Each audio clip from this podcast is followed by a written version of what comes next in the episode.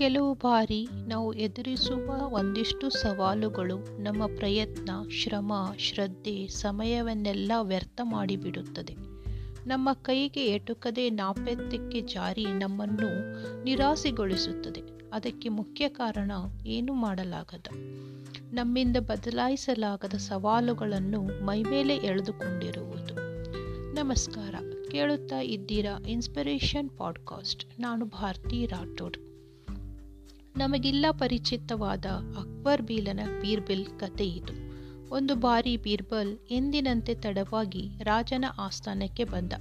ಕೋಪಗೊಂಡ ಅಕ್ಬರ್, ಅದೇಕೆ ತಡವಾಯಿತು, ಸಮಯಕ್ಕೆ ಸರಿಯಾಗಿ ಆಸ್ಥಾನಕ್ಕೆ ಬರದಿರುವುದು ನಿನ್ನ ತಪ್ಪು ಎಂದು ಹೇಳಿದ. ಅಲ್ಲಿದ್ದವರೆಲ್ಲ ರಾಜನ ಮಾತಿಗೆ ತಲೆದೂಗಿದರು. ಬೀರ್ಬಲ್ ವಿನಯದಿಂದ, ಮಹಾಪ್ರಭು, ನನ್ನ ಚಿಕ್ಕ ಮಗು ತುಂಬ ಹಠ ಮಾಡುತ್ತಿತ್ತು, ಅದನ್ನು ರಮಿಸಿ ಬರುವುದರಲ್ಲಿ ತಡವಾಯಿತು, ಕ್ಷಮಿಸಿ ಎಂದು ವಿನಂತಿಸಿದ. ಅದನ್ನು ಕೇಳಿದ ಮಹಾರಾಜ ನಕ್ಕು ಬಿಟ್ಟ. ಅದೇನು, ಚಿಕ್ಕ ಮಗುವನ್ನು ಸಂತೈಸಿ ಬರುವುದು ದೊಡ್ಡ ವಿಷಯವೇ, ನೀನು ಸುಳ್ಳು ಹೇಳುತ್ತಿರುವೆ ಎಂದ.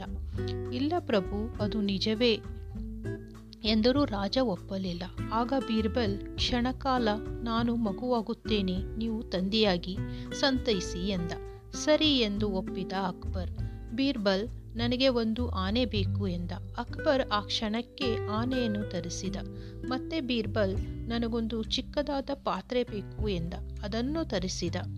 ಆನೆಯನ್ನು ಈ ಚಿಕ್ಕ ಪಾತ್ರೆಯಲ್ಲಿ ಹಾಕಿಕೊಡಿ ಎಂದ. ಅಕ್ಬರನಿಗೆ ವಾಸ್ತವದ ಅರಿವಾಯಿತು. ನಾವು ಕೂಡ ಕೆಲವು ಸಂದರ್ಭಗಳಲ್ಲಿ ಆನೆಯನ್ನು ಚಿಕ್ಕ ಪಾತ್ರೆಯಲ್ಲಿ ಹಾಕುವಂಥ ಪ್ರಯತ್ನಕ್ಕೆ ಮುಂದಾಗುತ್ತೇವೆ.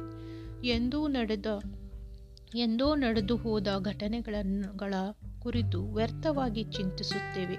ನಮಗೆ ಅನ್ವಯಿಸದೇ ವಿಷಯಗಳಲ್ಲಿ ವ್ಯರ್ಥವಾಗಿ ಮೂಗು ತುರಿಸುತ್ತೇವೆ. ಬದಲಾಯಿಸಲು ಸಾಧ್ಯವಾಗದ ವಿಷಯಗಳಲ್ಲಿ, ನಮಗೆ ಏನು ಮಾಡಲಾಗದ ಸಂಗತಿಗಳಲ್ಲಿ ನಮ್ಮೆಲ್ಲ ಶಕ್ತಿಯನ್ನು ಹಾಕಿ ವ್ಯರ್ಥಗೊಳಿಸಿಕೊಳ್ಳುತ್ತೇವೆ. ಇವೆಲ್ಲವುಗಳು ನಮ್ಮನ್ನು ಅಸಫಲತೆಯ ಅಂಚಿಗೆ ದೂಡುತ್ತದೆ, ನಮ್ಮದೆಯನ್ನು ಹಾಳಿ ಮಾಡುತ್ತದೆ, ಚಿಂತೆಗೆ ಕಾರಣವಾಗುತ್ತದೆ. ಸಮಸ್ಯೆಯ ಆಳ, ಅಗಲ ಮತ್ತು ನಮ್ಮ ಸಾಮರ್ಥ್ಯ, ಅಗತ್ಯತೆಗೆ ಇವೆಲ್ಲವೂ ಹೊಂದುವಷ್ಟು ತುಲನೆ ಮಾಡಬೇಕು. ನಮ್ಮಿಂದ ಬದಲಾಯಿಸಲಾಗದ ವಿಷಯಗಳನ್ನು ಪ್ರಾಮಾಣಿಕವಾಗಿ ಒಪ್ಪಿಕೊಳ್ಳಬೇಕು.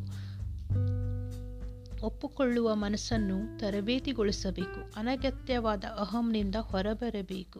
ದೇವರೇ, ನಮಗೆ ಬದಲಾಯಿಸಲಾಗದ ವಿಷಯಗಳನ್ನು ಶಾಂತವಾಗಿ ಒಪ್ಪುವ ವಿನಯವನ್ನು, ಬದಲಾಯಿಸಬೇಕಾದ ವಿಷಯಗಳನ್ನು ಬದಲಾಯಿಸುವ ಧೈರ್ಯವನ್ನು ಮತ್ತು ಇವೆರಡನ್ನೂ ಸರಿಯಾಗಿ ಅರಿಯಬಲ್ಲ ವಿವೇಚನೆಯನ್ನು ದಯಪಾಲಿಸು ಎಂದು ದೇವರಲ್ಲಿ ಕೇಳಿಕೊಳ್ಳುತ್ತೇನೆ.